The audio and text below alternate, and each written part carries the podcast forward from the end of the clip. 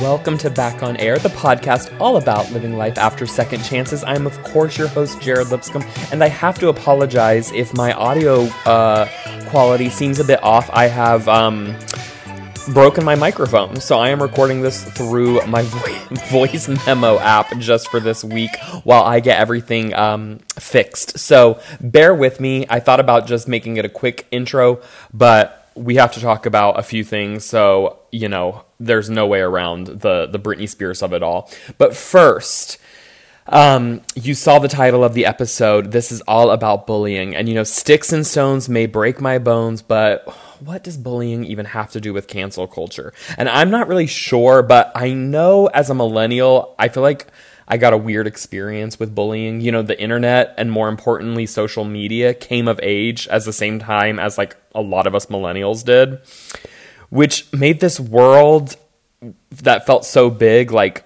a lot more anonymous and it made the world a lot more smaller, which is kind of a scary combination. Anyways, I was talking about like my bullying experience and how I feel like it affected me and all this stuff with one of my best friends who's an actress and a co-host of the show The Vegan View on YouTube. But she told me she was bullied and I was baffled because I realized this could happen to anyone. And for a lot of us, it did. Now, this isn't to harp on our pasts, but to kind of like reflect on, I don't know, what happens to us or how what happens to us back in the day, you know, defines us now. But before we unzip this knockoff designer bag and unpack all of this trauma, there is some cancellation coverage we need to get to, people. So let's do it. Okay, first up, oh my god, the Britney Spears of it all, it just keeps getting crazy. Yeah. Um, Oh, oh my God. I mean, we have Jamie Lynn, her sister, speaking out. Of course, my initial reaction was I was on the bandwagon. You know, I always kind of take the approach of we have to listen to what Britney says. And Britney said, I want to sue my entire family, quite frankly. And her sister is part of that family. So, you know, Jamie Lynn's initial response to her video of of kind of explaining her side of the story and that she supports her sister was initial backlash, immediate backlash. And you know there are court documents that show um, Jamie Lynn is not accurate with you know she's just not being factual that she she was profiting off of um, you know Britney Spears's conservatorship at least in 2012 I think it was the documents that I posted they show that you know about 76 grand was used for Jamie Lynn's travels so does she know that it came from the conservatorship? I don't know. The same shady business manager, Lou M. Taylor, who allegedly orchestrated the whole conservatorship, um, allegedly she's very litigious so i'm just going to double check that i said allegedly on that one. She's already tried to sue a fan just for calling her Lu- lucifer instead of lou. She, she sued a fan. She sued a, a britney fan for calling her lucifer and making a website about it. But um you know it was it was uh, apparently she was worried that the libel and defamation of being compared to actual satan would be too realistic. So, anyways, I digress. The point is, Jamie Lynn has associated herself with this woman who's oftentimes allegedly been to blame. Uh, I've been showing up to Britney's house before the conservatorship, of showing up to Louisiana and finding her at the time alcoholic father and telling him about this amazing opportunity that they could work together to put Britney Spears in a conservatorship and it would be really helpful for her at that time. So I do believe that Jamie Lynn Spears is complicit in a lot of things, but I truly don't know if she is aware of everything that is happening. She doesn't even live in the same state as Britney, you have to remember. And I I got you know, as I was raging against Jamie Lynn and her statement and calling it crocodile tears, I got an interesting perspective via DM from my good friend Jennifer Zabrowski, who uh, uh, hosts the podcast We Need to Talk About Britney, which is a, a, totally different take about Britney. I know the the um, the name sounds very enticing, but it really showcases it's really a love letter to Britney Spears. And she was quick to remind me that Jamie Lynn also was a child star. She also experienced we don't know what kind of trauma, and she also supported her family in a lot of ways through a lot of years because she was actually, you know, a minor during a majority of her career. I know Britney Spears was a minor as well, duh, but I'm just saying, you know, Jamie Lynn grew up in it. And Jennifer telling me this really, you know, it was a different perspective. She said, you know, why are we doing it again to another Spears woman? Why are we attacking another Spears woman instead of keeping the focus on the very corrupt? We know the conservatorship is corrupt. We heard what Britney Spears had to say and the focus needs to you know we want to get mad at as many people as possible and i feel that um, the same thing happens with sam lutfi and uh, you know who was the first sam in her life dur- pre-conservatorship during what people often call the meltdown era which i you know she had just had a second baby had lost a deep beloved aunt and was clearly going through a a hard time. So a meltdown just seems so, you know, oh my God, the media is so crazy with their wording. Anyways, the point is, people were not taking Jamie Lynn's apology, or not apology, but her defense um, of her sister and kind of why she stood stayed quiet this for the past 13 years. People weren't buying what she was selling. And Jennifer really um, gave me a different perspective to to remind myself that we always talk about, you know, or that I always talk about the misogyny of cancel culture and it's always directed at women. And I think, you know, in this case it is a unique situation because we are just so fiercely protective of Britney that anyone who she speaks out against or anyone that we deem who might be, you know, a bad person or might have done her wrong, we want them the fuck out because we just want her to be happy because we're we were we're just so devastated by that testimony. And I think, you know, Jamie Lynn is yeah, again complicit, but we don't know to what extent and our anger really needs to be on, you know, Samuel Ingham, uh, her attorney of 13 years who has only the past two years fought to to give Britney a voice. You know what I'm saying? So that needs to be the focus instead of Jamie Lynn. Um, where do I stand with Jamie Lynn right now? I just until Britney speaks further from her mouth and sees how she acts when she's free from the restraints of the conservatorship, or at least such strict restraints then I will um, have a better judgment. Because right now I'm just going based off Britney's words. So she says she wants to sue her whole family, but um, we don't know what that means because her dad's been her whole family in the te- in the context of the conservatorship. So you know, until she clarifies what that means, I'm just kind of kind of leave Jamie Lynn on red, if you will. Now the other interesting thing about bullying and misogyny and this twist of women getting canceled really quick is we have Amber Heard, you know, who's starring in Aquaman 2, and she was famously married to Johnny Depp and in a very uh, abusive relationship that got a lot of um, court dates and press. And I, I tried to get myself caught up on it because people are pissed that she's doing Aquaman after her ex husband Johnny Depp was fired from you know the new Pirates movie and the um, whatever Harry Potter spinoff that he was supposed to be in.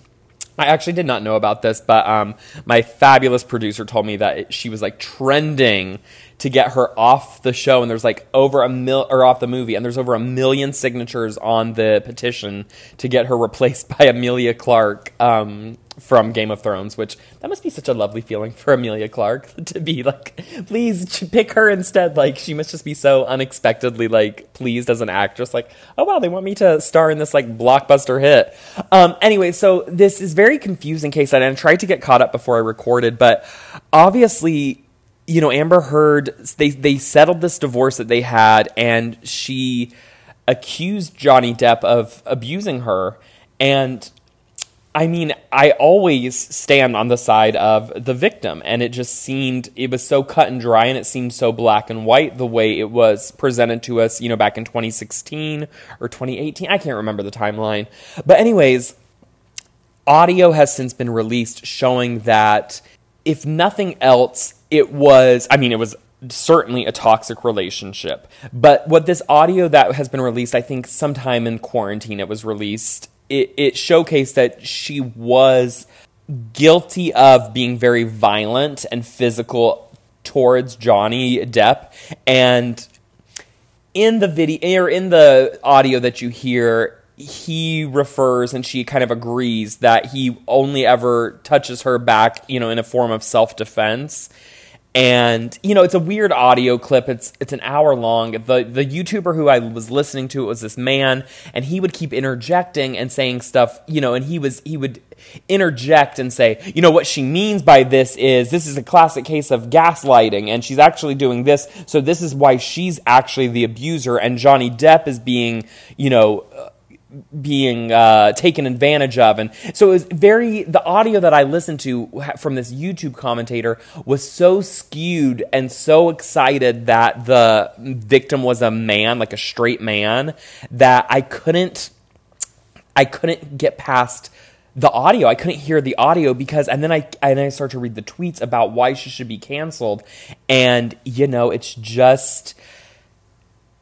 the worst case scenario, which is like now people are saying if this can happen and she can get away with it, now anyone can be accused of you know of being of being a predator or an or an assaulter or a domestic violent person, and you know it's just murky ground when we get into this world of like we told you the victim was actually the abuser and it's a crazy story. And i mean amber heard is no angel. I mean she it's a toxic relationship. And i had I, I had never heard the audio. I had not heard much about this case at all. I was just like okay that's great that um you know johnny depp got removed from the films if because i you know i wouldn't want to see a movie that he was in if he actually was beating his wife. Like of course not.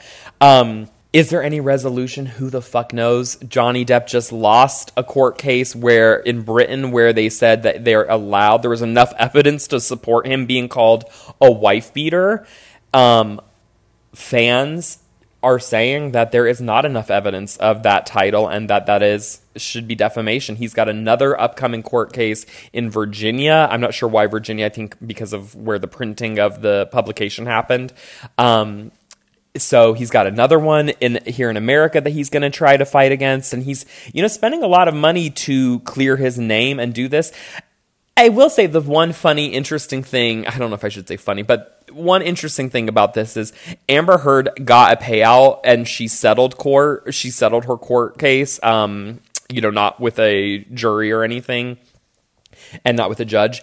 And there are some confusing things. You know, she there were uh, physicals that she had to undergo, and you know, some of the wounds did not add up to what she was saying. They weren't there. There was just a lot. There's a lot to unpack to it. And I, again, fully always stand with the victim, especially as this devastating news about, you know, Bill Cosby and Allison Mack's, Mack's sentence. Uh, you know, Bill Cosby is free now and, um, Allison Mack is only getting three years. So to, to hear that devastation, I'm, on the same day that I'm talking about this Amber Heard, I can't help but roll my eyes a little bit because and and think of why you know people are so happy that that Amber Heard is getting canceled. And I don't know it's just such a mess. And the interesting thing about it all is that he, Johnny Depp had a pay pay or play contract or something with the movie that he was a part of the um, Harry Potter one and get this. So whatever you whoever you stand with, let, just let this sink in. He got fired from the movie, but because of his contract, it's so ironclad, he is still getting paid his entire salary for that movie, an eight-figure sum for the entire film and he only ended up shooting one scene before he you know got asked to resign by Warner Brothers. So isn't that crazy? He still got the eight eight eight figure payout. So even, the point is, is even if he is an absolute abuser, which again, you know, I mean, his ex wife of of a decade, you know, defended him in court. Winona Ryder, his girlfriend in the 90s, defended him in court. So it's a very, you know, this is a very he said, she said kind of thing. But uh, bottom line is Johnny Depp is still getting paid and Amber Heard is still getting paid. Will the cancellation of Amber Heard affect the release of Aquaman? The, the answer is probably not. Does she come off as a bully in these video recordings? Yes, she she does come off as a bully and like I said it was a toxic relationship and something it's interesting if you don't know that story it is interesting to dive into it um, but I don't think they're going to be able to get Amber Heard out of the Aquaman contract. They've already started production on it, and it did super well. The, the first one did so well in the Chinese market. I can't imagine that this drama that's happening on such a um I don't want to say a national level, but it's just you know I, I wasn't even aware of uh, aware of this uh, drama. I thought it had been dropped back in when the divorce was finalized back in 2017. So I just don't think that it's got enough momentum to cancel anybody. But it is a good lesson about the toxicity of relationships and you know, how nuanced, once again, my favorite fucking word on this show, how nuanced things can be. And if Johnny Depp, if I am wrong, and you know it was proven, and the stuff that I've been researching this morning is incorrect, and he was involved in any abuse, I take back what I say, obviously. But um, from what I read, it seems to be a very gray area of you know a lot of mess. Anyways, let's talk about bullying and enjoy this episode. Uh, I'll be back next week with a little bit better audio. Um, enjoy. All right, Melina, you are back on air with me. Thank you for being here. Although I feel like a thanks is not necessary as you are one of my bestest friends. Well, thank you for having me. and we are talking about, as I mentioned, a very specific topic, which is bullying. And the whole kind of concept of bullying and how it falls into the world of starting over, second chances, setbacks. I feel like no matter who you are, you've had some sort of issue with bullying. Whether you are the bully which means you probably have a you know a rough childhood at home or something going on at home or you are the bullied which seems to be more often the case than not. And obviously now we have this you know online bullying. There's just so many ways to be bullied. And me and you were kind of chit chatting about about it, and sh- I was telling you a little bit about my story in high school, and you were kind of traumatized to hear that. So, trigger warning: there are some you know dramatic stories that we will be sharing that um, might be upsetting, but you know we're stronger for them, I think. And I was shocked to learn that you were bullied also in high school because you give off very popular pretty girl energy. so, yes, absolutely. I was bullied in middle school. It was traumatizing. And also, Jared, I have to mention that for us, it was a very different experience and for all millennials because you throw in MySpace, AOL. It That's was, right. The onslaught of the internet was developing. Exactly. So people could do it anonymously. Yeah, it was a new world where we were being bullied on like on a small personal level in our schools, and then it was now opening it up to be like now you get to also be bullied in these other formats, like online, like people can harass you and catfish you, and then uh, strangers in chat rooms can can harass you there too. Like it was really a weird, crazy time. That's a very good point. That mm-hmm. bullying really did take a turn with us millennial kind of turn of the century, um, middle school, high school, depending on how old you are. You know obviously my my stuff all happened in high school. Yours happened, I guess, a little bit younger in middle school. But you know, I've been at war well, not war, but trying to connect with Gen Z desperately, trying to fit in so so badly. So um, I am scared of them tremendously, and I, you know, I'm, I'm afraid to admit that. But I do not want to be bu- bullied by Gen Z. Uh, but I don't know what to do, you know. well, that brings me to the other day. I was walking down the street, and these two girls looked at my outfit and were what like, "What do you mean, girls?" A couple of a couple of young Gen Z girls, like Olivia Rodrigo's. Yes, like a little, you know, like they, like they had, were ready their driver's license. They were they were playing driver's license. I'm oh pretty sure they God. were. but I'm walking down the street, and one of them says, "Nice outfit," and the other one kind of giggles. and I internally was like, "Wait, what was the outfit?" For okay, to be fair, I was wearing a tie dye sweatsuit. I was trying to fit in with Gen Z.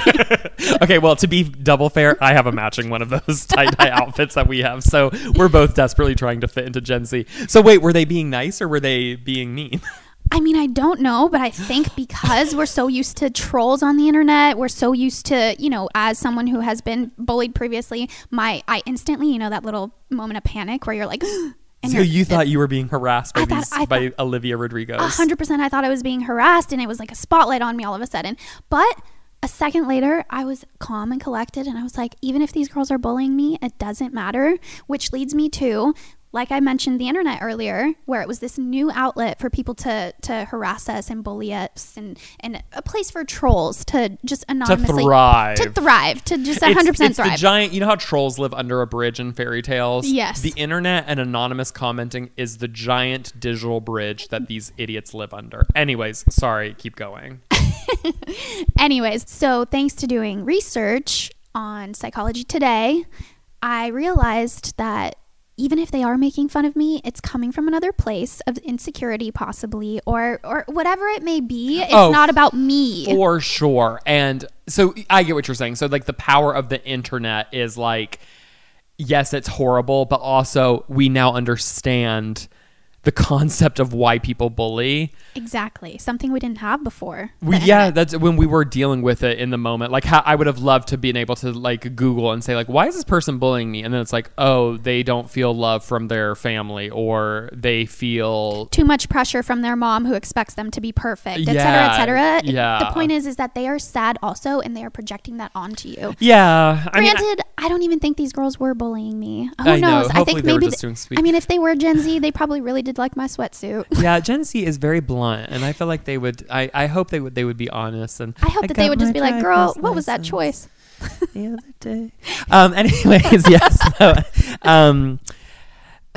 I guess maybe I should wear a middle part. Anyways, so yes, the, the point is, I, I know what you're saying. It is so complicated, and that is the aspect of, and I wonder if bullying is specific to our. Ge- I know it's not specific to our generation because we've seen it go on a an incline um, with the you know horrible news, suicides, uh, cyberbullying going to the next level with kids, where things are really out of control, and that is is too far. And I feel like the our parents were kind of like the 1950s, like where it was like bullies were just like guys in leather jackets with a cigarette behind their ear, you know, and it's just like, hey, you nerd, you, you dweeb, I'm gonna knock your books, uh, you know, and and and we were in this middle world, and well, I guess let's just get into what we experienced as as surviving bully bullying and what it did to us and kind of how it shaped us because I feel like one way or the other you've you've experienced this unless you were literally living in a bunker homeschooled. So you said you were bullied. What's your experience, you know, with bullying? All right, let's do it. Let's relive the trauma. I, uh, so when I was in middle school, I was bullied by a former friend. We were close in elementary school, and when Ooh, yes, friend I turned enemy. yes. Very common. So now looking back on it, it's very obvious that the boy that she liked became my boyfriend. Wh- Oh. Yeah. So yes, so the boy that she liked liked me and she was no longer my friend. I don't even think we had a conversation about it or anything. All of a sudden, I became very isolated because she ended up weaponizing my culture and everything that she learned about me when we were friends. What do you mean your culture? Well, I am Bulgarian, which coming from the suburbs in Seattle, I'm like an alien. They're oh like my gosh, I bet. So obviously, she instantly was not my friend, had, didn't want anything to do with me, and she didn't even have a conversation with me about it. It was just like next day we show up to school and she hates my guts, and she's talking bad about me to all of our friends. You know, like the fact that my parents and I spoke a different language to each other. It was like, ooh, I was the weirdo who spoke this other language, and you know, like the food that we ate. Like, there's obviously traditional Bulgarian food that my parents would make at home, and that was something that she decided to use against me. Just like made me out to be the weirdo, like very oh much isolated me. So like in those movies where they have like the kid come in from school, like in like on uh, Mindy Kaling's show that came out last year, Never Have I Ever. She's an Indian girl and she brings like her Indian lunch to school and opens it up and like like Yes, those types of experiences. Literally, I lived that. I showed up to school with like a traditional Bulgarian dish for lunch that my mom had made me, and everyone else was like, "Ew, what is that?" Meanwhile, they're unwrapping their white bread, peanut butter, and jelly sandwich with no crust on it, like carbon copies of each other, and I'm afraid of salt and pepper. afraid of anything with any actual nutritional value. Uh, but yeah, those moments, like, I mean, I remember that moment in the cafeteria like it happened yesterday because it was so traumatizing. hmm So she was on a full on nonstop mission to just sabotage you. And did you have any friends to back you up? Were you, you did you have like your be- a new best friend to kind of support you, or like what was your what was your game plan to to survive this? I obviously tried to keep other friends around. I had my other friends, but she was very, very convincing. And I think that she made it seem like if you were friends with me, you were against her and it would make your life miserable as well. So nobody wanted to be involved in that. It's middle Because school. she's a bully. She's a bully. So everyone was like, I can't talk to you because then I would have to deal with her bullying me too. So people just stayed away from me. So you were like isolated. I, I think I ate my lunch in the bathroom one time. Oh my god, so mean girls of you. Um so wow so so what's the resolution to this i mean did you just eventually have to get over it or and I mean, my parents obviously did everything that they could. They talked to, I, I didn't want to get my parents involved because I very much was independent in that way, but it got to the point where I was like, I can't be eating lunch on the toilet at school. You know what I mean? So I got my parents involved. I told them what was happening, and uh, they talked to the principal, they talk to the teachers. They're like, we can't do anything. Like, you know, kids will be kids, but that's its own separate issue. that is a That is its own separate issue yes that and i think have- they are working on that nowadays so that was a big issue that i faced as uh, well back I yeah, i think so. a lot of us millennials have faced that kind Yeah, of apathy from teachers and whatnot So I left school one day, and her and another girl who I used to be friends with started following me. And I was like, why are they following me? This is so weird. And so they hop in the car with the girl's mom, and the mom starts following me. She's like helping them, like follow me through the streets. So oh luckily, I had one of my old, you know, I had the old little Nokia cell phone. so I call my dad, and I'm like crying, and I'm like, help me, I'm being followed. And my dad's like, okay. wait so you're on foot and these people are in their car In their car, and I'm being like- driven by their mother Yes, and I'm literally to, weaving to do through what houses. what do they do what is like their plan I don't know. Obviously, in my mind, I'm like, what else do they want besides to beat the shit out of me? I, I Oh don't know. God. So I'm like on the phone with my dad. He's like, okay, go back to the market, go inside. They're not going to do anything to you there. He pulls up outside, and this woman literally pulls up at the same time as my dad. And my dad gets out of the car and starts screaming at her. He's like, what are you doing? You are an adult. Like, what are you going to do? Beat up my child? Like, what's wrong with you?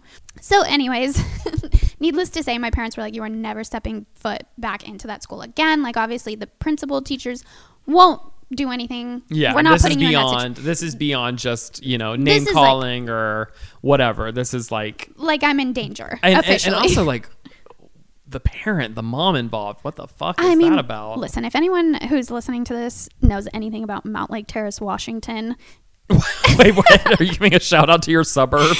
it's not my suburb. It's it's where I went to school. But like, if if you know Mountlake Terrace, Washington, I don't think I can promise you no one does.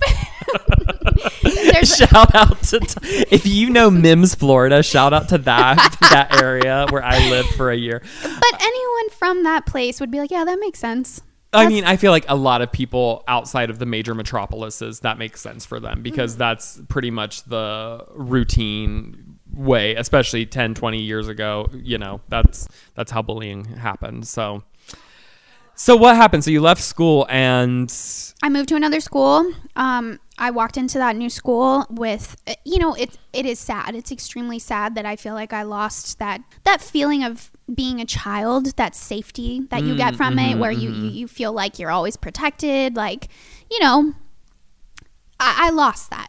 But I, I walked into this new school with a new armor around me, like this newfound strength. Like it's a new chapter. I feel like if I can handle that, I, I know how to protect myself now. And I went into it cautious. I did make new friends, but I was very cautious about who I spoke to. And, and the nice thing about it is I went from having this s- very negative spotlight on me to, hmm. to kind of blending in with everybody. And sometimes that's all you need is just to feel normal, especially when you feel like such an other. And I mean, obviously, this is something that's a topic of conversation now as, you know, the systemic racism in society is unveiled. Is like, it's so hard to be an other in any capacity. And in your tiny little town, you were an outsider and an other and an alien just because you were from Eastern Europe. And It's insane because I grew up. Up until I moved to LA thinking that I'm not white because everyone there would tell me you're not white. Yeah, I'll You're look at the white." picture of Melina that's posted posted for this episode. And I'm not kidding you. They would like people would tell me like my my classmates, etc. You're not white. Look at your last name, or you speak another language. Look at your skin. Like I have olive skin, so that means that I'm I'm not white. And then I came to LA, and I remember I I don't know I was filling out an application or something, and I was like, well, I'm not this, I'm not this. What? And they're like, what are you? Ta- you're Caucasian. You're white as fuck. Like, what are you talking about? And I'm like having this identity crisis. Oh my I- god. the the small suburb tricked you into thinking you were some like oh god, alien extraterrestrial life. Like I don't fit into any category. I I'm don't even belong on Earth. I don't even belong on Earth. Beat oh me up. my god. Well, so that's good, you know, it's good and it's bad because it's good that you were able to find the strength and confidence. And I'm sure without that that might not have given you this motivation to you know push you to follow your dreams and to come to LA and to you know stay with your boyfriend who's also a dear friend of mine Brendan and create a life that you want to live and happiness. And I think that's important um, to note w- with all the negative side effects of bullying.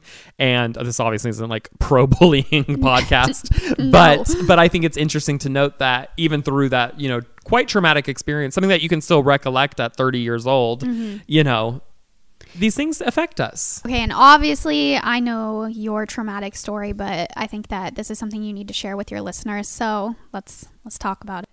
Yeah, you know, I mean, good lord, after the trauma of having cancer and a bone marrow transplant all during a global pandemic, the my definition of trauma has changed so much. And so, yes, the experience I faced being bullied as, you know, in high school as like a 15-year-old was extreme. But I have to tell you, I do not think about it frequently. Um, but what a wild time it was. And it was definitely several years and you know we had moved my dad's a preacher and so it involved him moving around a lot and we always kind of lived in the south all over the place and we ended up in indiana and i'm talking a town of 800 the the school was K through 12. So I was going to be valedictorian of my class junior year of a class of 13 with about a 3.5 GPA. I think my salutatorian behind me had like a 2.9 GPA. Let's just let me that, that's what we're dealing with here, okay? And so not only was I the only possibly gay person because I was not out of the closet at this time. I was Oh.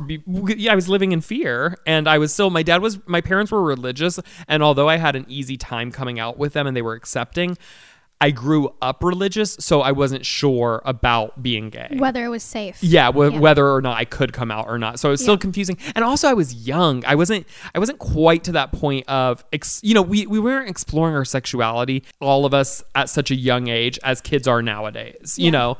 Oh my god, I feel like such a boomer saying that. Kids nowadays. But you know, for real like like it's like you do the side by side of someone who's 15 you know, Oh, I've me- seen them, the memes me on 15 Instagram. versus a 15 year old now. We are not the same. no. We are not the same. No. But so the point is, I was, you know, terrorized on a daily basis because I was, I'm just innately homosexual. This is, I am innately queer. And this is how I know, like, there's no such thing of like choice in being, in being gay or being queer or whatever. Because, like, I was born so, you know, feminine and I, I in touch with my feminine side and I talk the way I've talked and I've always spoken like this. But I've also incidentally always have been a giant. I've always been like a foot taller. When I was two my mom always felt bad because you know people thought I was four and should be acting better but I was actually just a two year old so I've, I've always had this weird kind of dichotomy of being like very big but also very feminine and very gay and very queer even before it had anything to do with my sexuality or sexual organs or genitalia or anything. It was just like, that's who I am. Yeah. And so I show up in this small town and they ain't seen nothing like it. They haven't seen black people besides on their TV. There was no, t- no there, out of that 800 people, not a, not a one of them was black, Latino, Asian. I was the closest thing to a minority as a possible white gay person. Um, and again, I say possible only because I hasn't come out of the closet yet. So I to them was so different, and it scared the fuck out of these boys. And I'm talking the good old boys. I'm talking they were.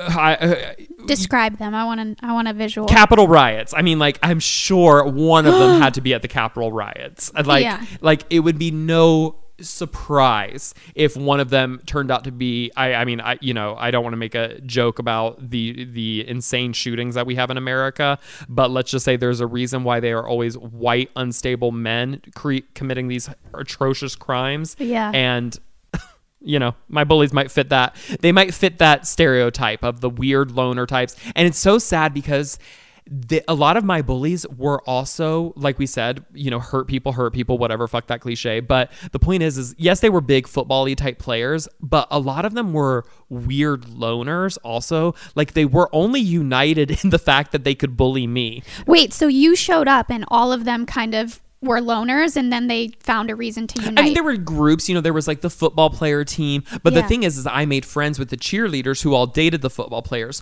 So I didn't have a huge problem with the the football team. I didn't have a problem with the popular girls. I had a problem with this weird subset of like the good old boys. So they didn't play football, but they would go hunting. They drove the big trucks. Ew. They wore camo. You know, know it's exactly a very specific talking about. type. And those were the guys who tormented me. And, you know, it'd be everything from really weird, abstract. Like, I got to give them a little credit because some of the humor would be so bizarre. I remember to this day, one of my nicknames was called Muffin. And I don't know why they thought it was funny.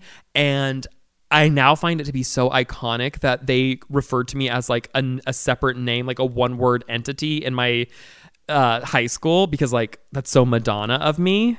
I feel like Muffin is so cute. I know. I don't know. I mean, I know. In I know they were trying to be offensive, but I feel like they're like, "Hey, Muffin." I know, Like that's cute. But and they weren't even like, "Hey, muffin" to me. They were. They would like say it to me like it was like some sort of slur, like it was faggot or something. it was very bizarre. These, like I said, uh, going back to the GPA, I was not dealing with. I'm not saying like I'm not dealing with like not smart people. I am dealing with the bottom of the barrel people, and I will say this loudly and clearly for anyone listening: the people from Dugger, Indiana, are the stupidest people on planet Earth. And I'm not saying that lightly. And I know there are other nations that are, you know, very stupid, like North Korea and Russia and, and horrible things. But the actual people in Dugger, Indiana, and if any of you are listening and you do live in Dugger, and I do have to apologize to my, you know, my my sister is married to someone from this city and uh, or this town, and I'm sorry for that. And he's a wonderful person, and his family's wonderful, but these people are fucking idiots and they were horrible. And so basically, what happened was this. I was tormented every single day of my life eh, while I was there. Every single day, I woke up crying. I came home crying. I had my good girlfriends who protected me, and I became more popular and was able to do things like go to parties and have a very normal high school experience outside of school. were they there at those parties? They were not because incidentally, I was running around with the popular kids. I was running around with the cheerleaders and their football player boyfriends and their basketball player boyfriends because sports, you know, in the Midwest is God. And so those were the gods of the school. And I was protected by the cheerleaders who were the goddesses. So I was protected by them at these types of events. So it was very confusing because I would go to these parties where I was sitting with people that were idolized, you know, the quarterbacks of the football team and, you know, the whatever it is, the the, the point people in basketball. Were they nice to you? Like the quarterbacks, those guys, were, were they accepting at least? They tolerated me. Okay. And it is something to say about confidence and how you said like hurt people hurt people because even though they were confused by me by how feminine I was and I was not how I am now like you know with nail polish and makeup. I wasn't into makeup. I was you know wearing American Eagle and Abercrombie and Fitch. I was not how I am now. Um, but it was still obvious that I was different. But it, it goes to show that confidence is a factor in not being so horrible to people because these guys who played football, they had something going on with them. They wanted to, you know, pursue other things outside of this tiny town. They wanted to pursue professional sports and and just different activities. So I was left alone by them. And the girls were living off the mean girls fantasy. So, you know, having a gay best friend was so was all the rage. So I was still very much a character, like a characterization. I wasn't a fully formed person, but these camo you know, headed monsters that went to school with me, they were the ones when I didn't have my cheerleaders around me in classes or at parties, those were the ones from class to class who would constantly be yelling out faggot, fuck you, all of that stuff. So would they wait until you were alone to kind of attack you or did they try this shit when you were like with the popular girls or when you were when you were with the people who kept you safe? Would they still try to bully you or They would try definitely. It was it was consistent. I would say twenty four seven. It was consistent, and it kind of you know we left Indiana quick, and it, funny enough, Florida became my sanctuary, which seems ass backwards. Only because Florida, we moved to a place close to the coast, which somehow coastal towns and cities always have a more open acceptance for some reason, and uh, we were also close to Orlando, which is a gay friendly set city in general, and so between those two factors, I was able to find kids who were openly gay in high school, who did theater, who had uh, community, and it was so important. So I was able to find that eventually, but the ultimate factor, much like yours, was also a chase, and it was, um, you Wait, know, what do you mean a chase? a, happened? a, a car chase occurred where I was leaving a uh, some sort of school function, and I was only with one girl in her car. And we were driving from the school, and you know, it was small town life. So you would cruise around the block, you would go down Main Street, come back around on First Street, circle back to Main Street, stop at the gas station, get a soda, drink a beer, smoke a cigarette, whatever. You do this over and over for hours. You'd pull up, you'd roll down your windows, you'd talk to people, you'd have your best friends in the car, whatever. So I was with one of my best friends, and somehow word got out that I had egged egged someone's car, and Is it true? No, obviously not. it Someone just made that shit up. Well, no, someone's car got egged, and it was easiest to blame the faggot. of so course. they said, "We know exactly who egged this car." Oh, Even though it was one of my friends who was a girl, why would I egg my my lovely friend's little son, her white Pontiac on fire? Why would I do that? Yeah. You know, I have better things to do with my life. I've always had better things to do with my life, even when I was 15. I've had better things to do with my life. Anyway, so we're cruising around, me and my best friend, she's driving, and we notice a car pull up behind me, a truck, of course. Mm. And then we notice another truck and another truck and another truck until we have 15 trucks chasing me in this car. They're pulling up on both sides of the road. I mean, there's no traffic in this little city, but you know, they're doing that thing where they come up around you, they surround you, and we're in a little, um, Oh my god! I think we were also in a Pontiac Sunfire. These were very popular cars at the time for this little town. Shout out Uh, Pontiac. you were if you were rich, you had a Mitsubishi, and if you were everyone else, you had a Pontiac. um, so, uh, so yeah, they they they were chasing us, and we did not know what to do. So again, just like you, Nokia phone, and uh, called my parents, and so you guys are like at a high speed, your friend's driving, and you're calling your parents frantically while you have 15 trucks following you. Are they screaming things out the window? Are oh, they any- threatening you? Oh yeah, when they pulled up around us, you know, they would roll down the windows. They had baseball bats, they had Baseball tools, hammers, you know, things of that nature. So it was, it was, you know, not a normal experience. Wow, what Not- a bunch of strong men. Yes, yes. Fucking losers. But yeah, so it was tr- it was a tr- traumatizing thing to be a part of, and Of course. my dad is a badass. Now I said he's a preacher, and you've met him and you know him. Yes. he's about three hundred and something pounds. He was in the Navy. He boxed in the Navy illegally. He was like a badass before he before he found uh, the Lord and became a wonderful preacher. But he's he's a badass, and he always has been. And so when I pulled into our little carport with my friend, we just sat in the car, and my dad walked out there to the cars, the 15 cars that stopped, by the way, in front of my house. All 15 of them stopped and they were ready to get out and they were all kind of posturing outside of their cars, revving their engines. Some of them were standing out, banging the baseball bats on the ground, the whole nine yards, you know, the whole situation. And yeah, my dad walked out there. I was sitting in my car with my friend, just like, okay, we're in the carport. Not even in a garage, for God's sake. We're in the carport. We're just sitting there. My dad walks out, slow as can be, dragging a fucking shovel on the concrete, okay, of the road, and he walks to the first car and puts his foot underneath the tire of the car and says, "Drive over my foot right now." Your dad, the one that I know, your sweet, wonderful dad did. What a fucking badass. He So- put his foot under the thing while he's carrying a shovel and said, "Run over my foot, I dare ya." What did they do? They said they apologized. They apologized? They apologized. I mean, they couldn't even follow through. They, showed up 15 deep, They swinging all baseball got bats. back in their car. They all apologized. My dad made each one of them apologize to him. I didn't have to get out of the car Okay, and deal okay, with them. good, good, No, good. he no, you know, he relayed and and one by one they went by and he put his foot under each each of their tires and said, "I dare you to run over my foot. Watch what happens if you run over my foot. Let's talk about let's talk about the pain you want to inflict." Let's talk about that. My dad can go, you know, and I know my dad it was a uh, an adult and these were minors, but I have to say some of these ki- people were not minors. Some of these were not even in high school. Some of these kids were because the mentality was very you know, I I hate to bring up Matthew Shepard, you know, from the mid '90s, who was you know hit hit on uh, a man in a in a club that was a small town club, like a little bar, Yeah. and was strung up on the fence. I know, I it's, remember It's a that horrible story.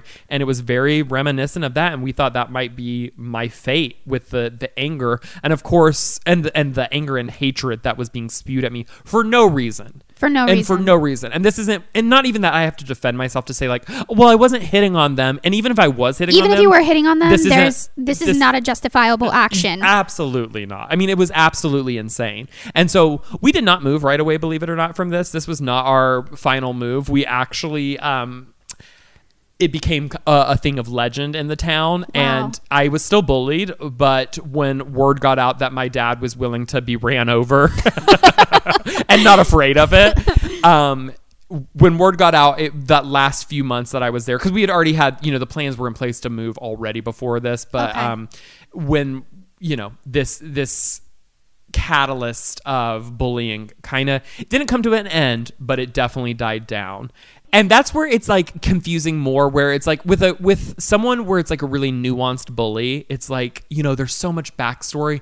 But when you have this mob mentality and it's these guys just thriving off of toxic masculinity and who has the bigger truck and the smaller dick and they're just buzzing around town just trying to be mad.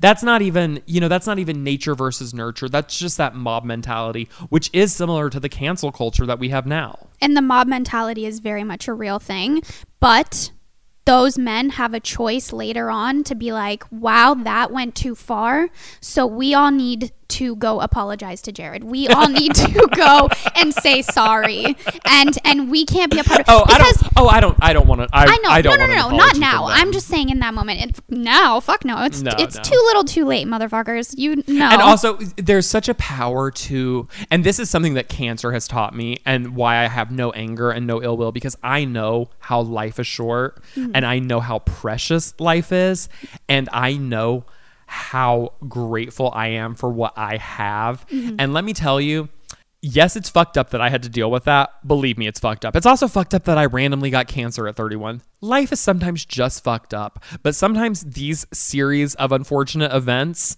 lead to really a series of very fortunate events. And I can say wholeheartedly, and this has nothing to do with success or money or thinking like, oh, I'm connected to someone on a television show. It has nothing to do with that. It comes down to I have pursued everything I've ever wanted to pursue fiercely and bravely and happily mm-hmm. and to the fullest that I've wanted to do.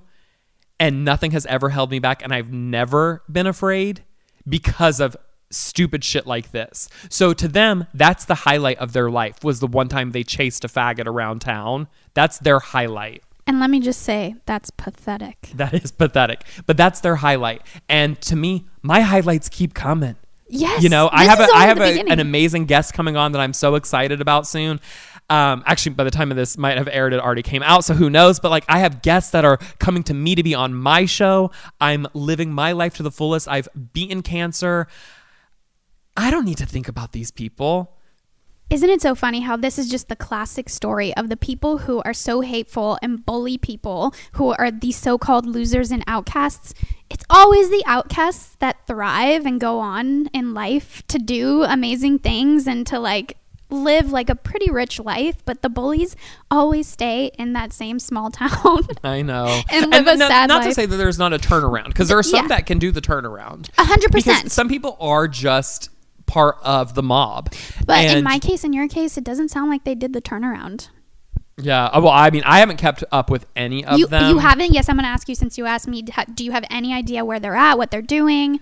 I have not kept up with any of them. Now, obviously, as I kind of pop up on more people's feeds, you know, like I'll be doing makeup on one of my clients, and so then I show up on their Instagram feed. I Yeah. will get random DMs.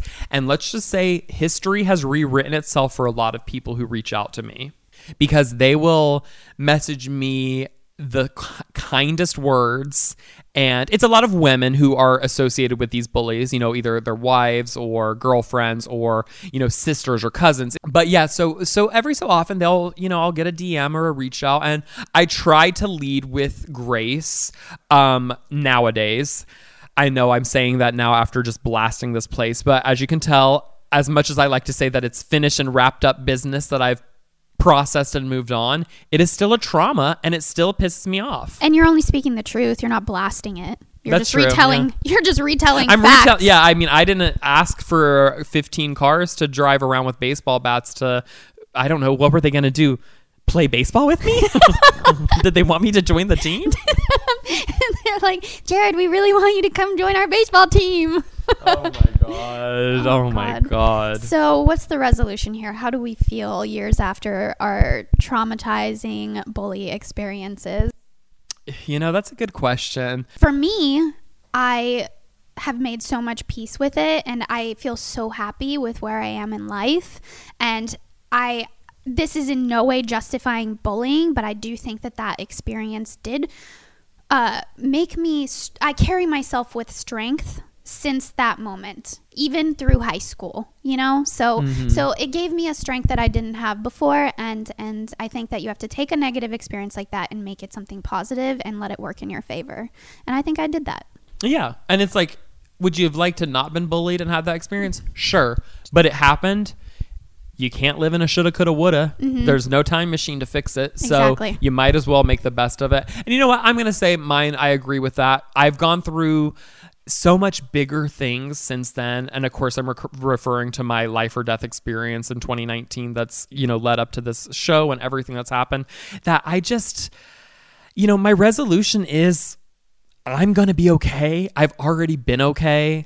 I continue to be okay and to con- and continue to recover and with that recovery just comes more happiness and more fulfillment in my life and I think I, I don't even wish my bullies ill. You know, I, I wish them well. I wish them well and their wives well. I wish them all well because again, life is too short to care about someone else's business. Hopefully, they'll, you know, if God is real, if karma is real, whatever, I'm sure that is going to figure itself out. It does no longer involve me. I am no longer a part of this. I have had a cancer physically inside of me, I have had cancers on my life in middle school.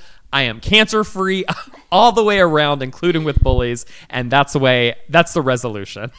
good good Yes.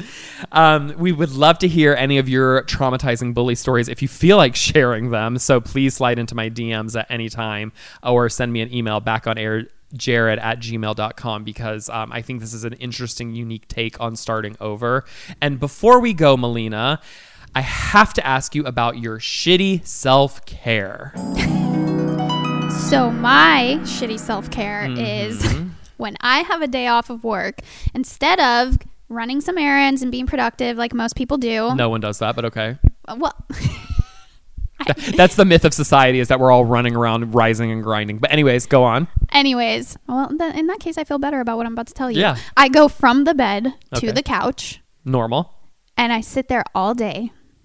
okay what do you mean all day all day. Like I sit there and I will binge watch. For example, um, New Girl. Uh-huh. I will sit there and I will binge New Girl. I will watch like ten episodes in a row. I, the only time I will stop is to order myself takeout, and then I will hit play again. And I just do not leave the couch. I don't leave the couch. Oh my gosh. Well, that is a good form of shitty self care. I can tell you that much because sometimes a couch day is the only way. Yeah, but the thing is, I think I have them a little too too much.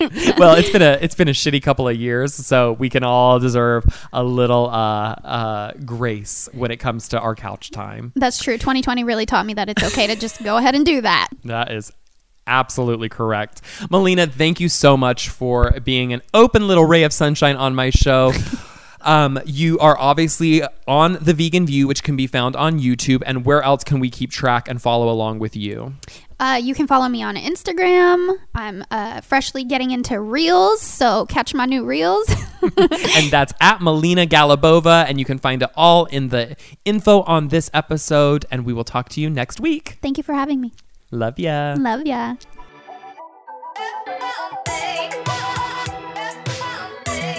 Back on Air is a production of Embassy Row. Our executive producer is Sarni Rogers.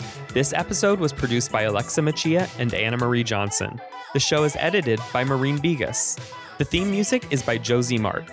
Thanks for listening. And please follow me on Instagram at Jared Lips, on Twitter at Jared M. Lips, and email the show backonairjared at gmail.com. Please rate, review, and subscribe anywhere you stream podcasts, and I'll see you next week. the